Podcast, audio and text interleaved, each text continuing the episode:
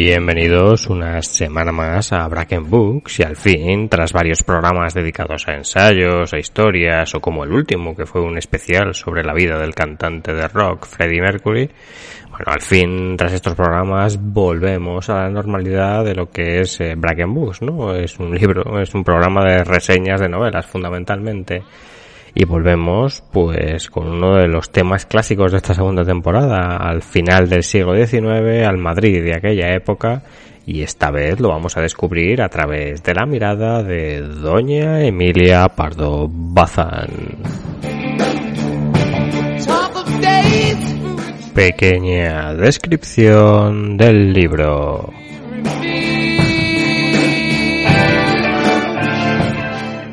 El título de la novela reseñada es Insolación, una historia amorosa.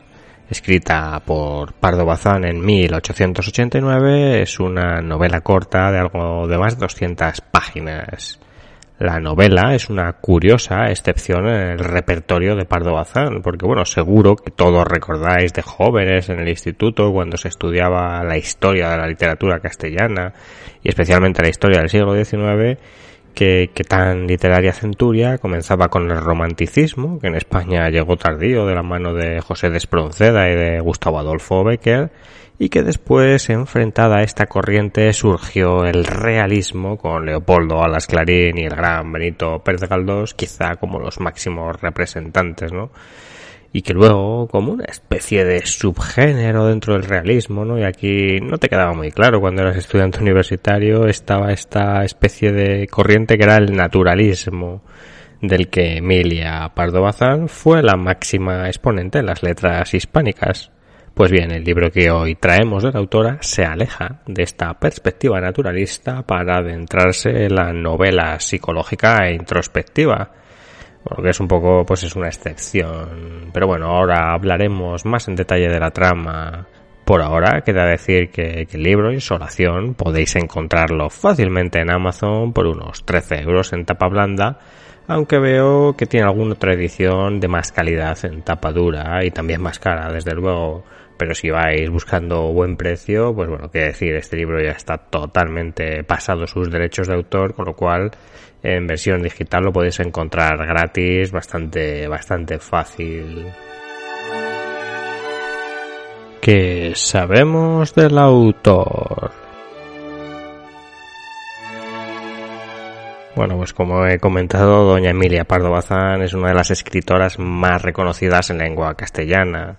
Nació en Coruña en 1851 y murió en Madrid en 1921. Es decir, que el año próximo hará un siglo que, nos dejó, será el año de Emilia Pardo Bazán, así como este ha sido el año de Benito Pérez Galdós. Quizá también pase bastante por el programa, quién sabe, no sé.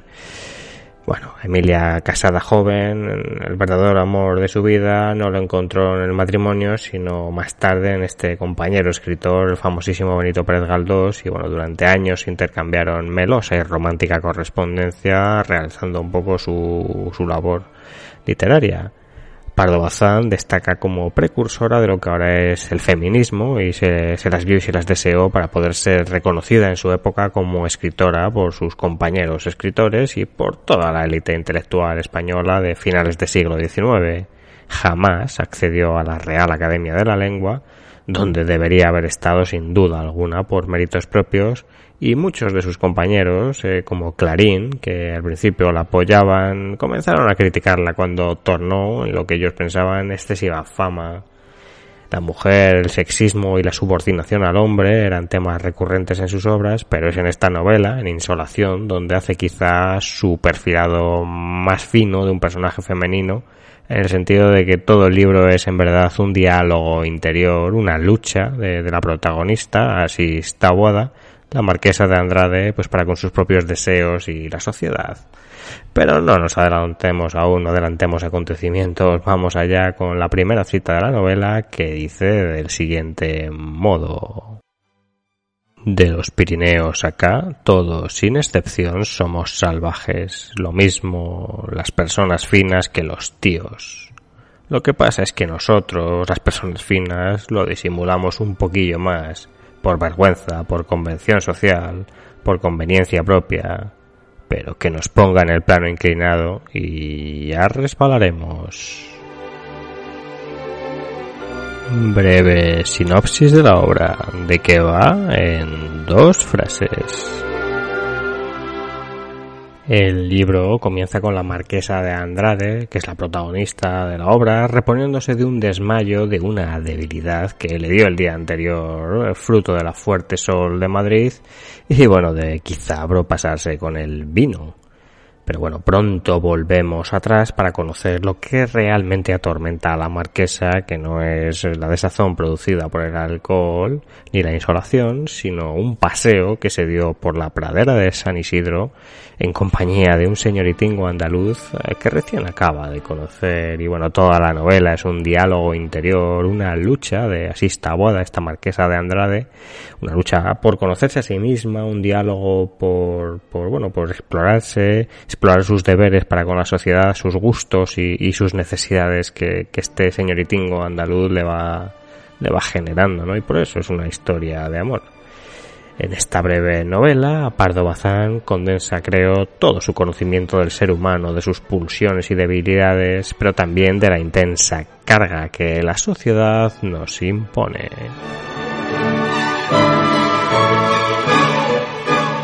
Cosas buenas y positivas. El libro mejora según vas avanzando en la lectura y probablemente según lo acabas de leer y pasa algo de tiempo, pues mejore aún más.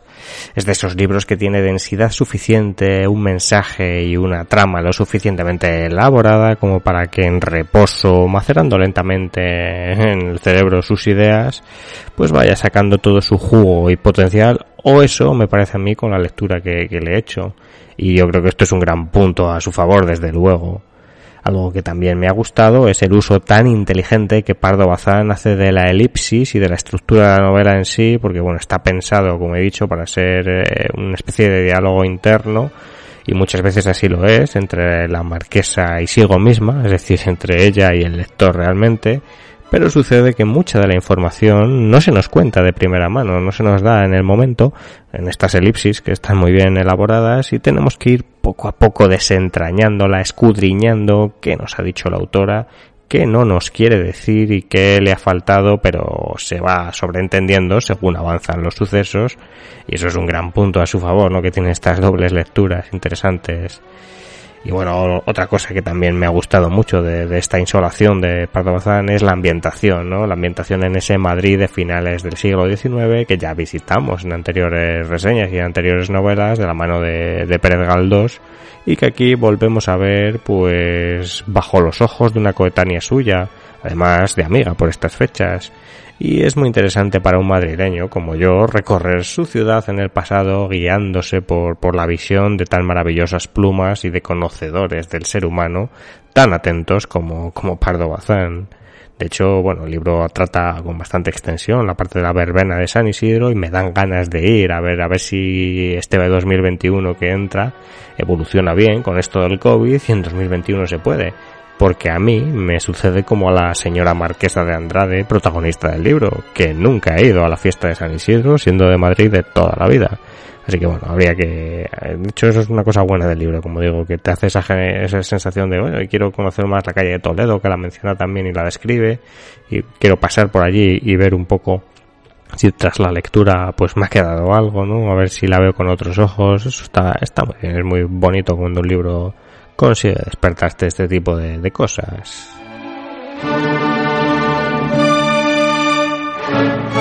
Y cosas negativas.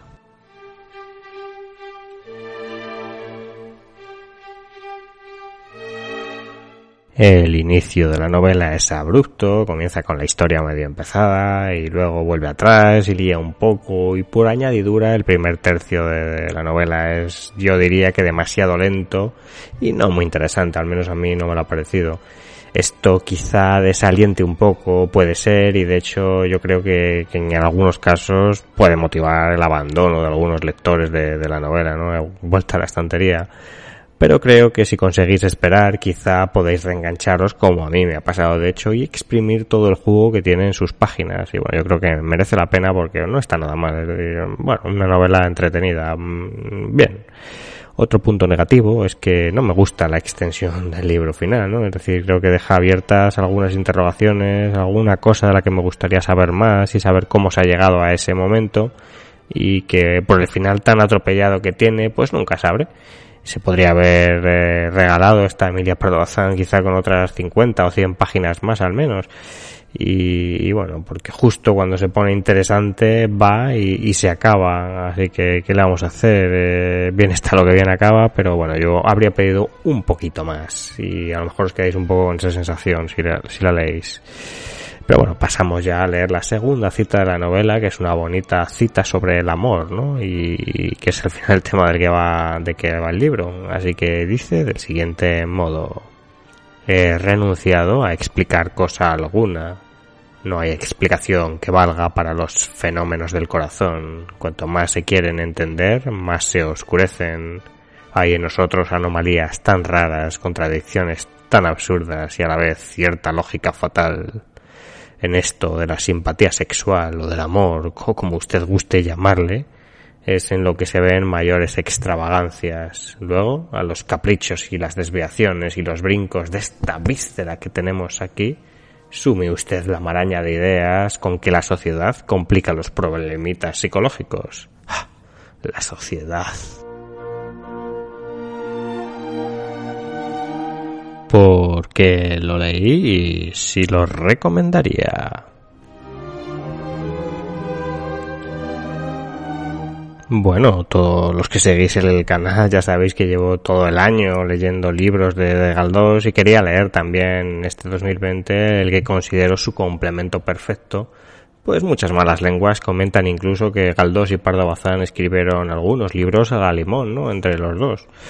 Y bueno, eh, puede ser, puede ser porque hay bastantes componentes que, que se me hacen muy similares a la hora de seleccionar cuál sería la obra que iba a leer de, Pardo Bazán, pues no me fue nada fácil. Mi idea era leer después del verano Los Pazos de Ulloa, que es la novela más reconocida y famosa de la escritora gallega, pero sucede que no es precisamente ligera y se me amontonó la lectura y bueno, ahora mismo quería algo más liviano, algo más tenue, así que pedí consejo a mis compañeros tuiteros, que bueno, si no me seguís, por cierto, no sé a qué esperáis. Siempre pongo el enlace de, mi Twitter en la descripción, pero en cualquier caso es bastante fácil de, encontrar. Es arroba brackent, como el nombre del programa, B-R-A-K-N-T, y, y al final con un guion bajo. No tiene pérdida en cualquier caso. Pues bien, eh, como digo, pedí consejo tuitero a, los mis seguidores y varios me recomendaron, bueno, algunos los pazos de Ulloa naturalmente, pero hubo varios que me recomendaron esta novela, que era desconocida totalmente para mí, y que entré a ver de qué iba la trama y, bueno, me cautivó, había algo que me llamaba la atención y aquí estamos, recomendándola, ¿la recomiendo? Pues sí, eh, yo creo que es una buena lectura aunque también creo que no es para todos los gustos. Desde luego, si os gusta la literatura decimonónica, no podéis no leerla. Eso sí, si lo que buscáis es la típica novela romántica sencillita de leer y facilita y un poco agradable, quizá os llevéis un chasco, la verdad pues insolaciones, sobre todo un relato psicológico sobre un personaje femenino, tampoco un personaje muy peculiar ni demasiado honorable, simplemente una historia corriente vivida casi en primera persona y bueno, yo creo que por eso lo hace quizá un poco más especial. ¿A qué se parece? Pues la tentación de escoger alguna novela de Benito Pérez Galdós para esta sección pues es muy grande, pero, pero me voy a contener y, voy a tirar por otro cauce, ¿no? Voy a recomendar un libro que ya ha pasado por el programa, lo hizo esta misma temporada, podéis buscarlo en el archivo de Evox o de YouTube. Y bueno, es una novela de la autora americana Edith Wharton y que para mí supuso una gratísima sorpresa. La novela en cuestión se titula La Casa de la Alegría y nos cuenta, como podéis ver en la reseña, y os recomiendo que, la escuchéis, nos cuenta las aventuras y desventuras amorosas de Lily Bart, un personaje femenino que me fascinó y enamoró a partes iguales y que considero uno de los mejores personajes literarios que, bueno, de los que he descubierto recientemente seguro y bueno, de los mejores de, que nunca he leído. Eh, y en fin, este personaje, Lily Bart, a fin de cuentas, arremete con el mismo conflicto interior que la marquesa de Andrade, ¿no? La protagonista de Insolación. Y es esa dificultad, ¿no? Entre congeniar el placer, el deseo, la sociedad, lo que es recomendable, la creación de una familia, con la búsqueda del marido perfecto, bueno, la búsqueda de la pareja y bueno, al final es ese tipo de, problema el que veremos en las dos novelas. Creo, a mí me gustó más La Casa de, de la Alegría de, de Edith pero bueno, los dos están bastante bien, así que bueno, esa es mi recomendación de hoy. Y esto ha sido todo por, por el programa. Espero os haya gustado la reseña y ya tenía yo ganas también de volver con una novela, ¿no? Que al final pues ya vaya casi un mes entre unas cosas y otras sin leer novela, que al final es casi lo que más me gusta y por eso vienen tantas al programa. Pero bueno, ya, ya tocaba con esta insolación de, de Emilia Pardo. Y ahora que lo pienso, creo que la semana que viene voy a tirar por una de Edith Warzone porque, porque ahora que lo he pensado, sí, tenía ahí varias apuntadas. Así que bueno, ya sabéis, la semana que viene algo caerá de, de la autora. Y hasta entonces, pues no me queda más sino recomendaros unos, una buena semana, que tengáis una buena semana y unas felices lecturas.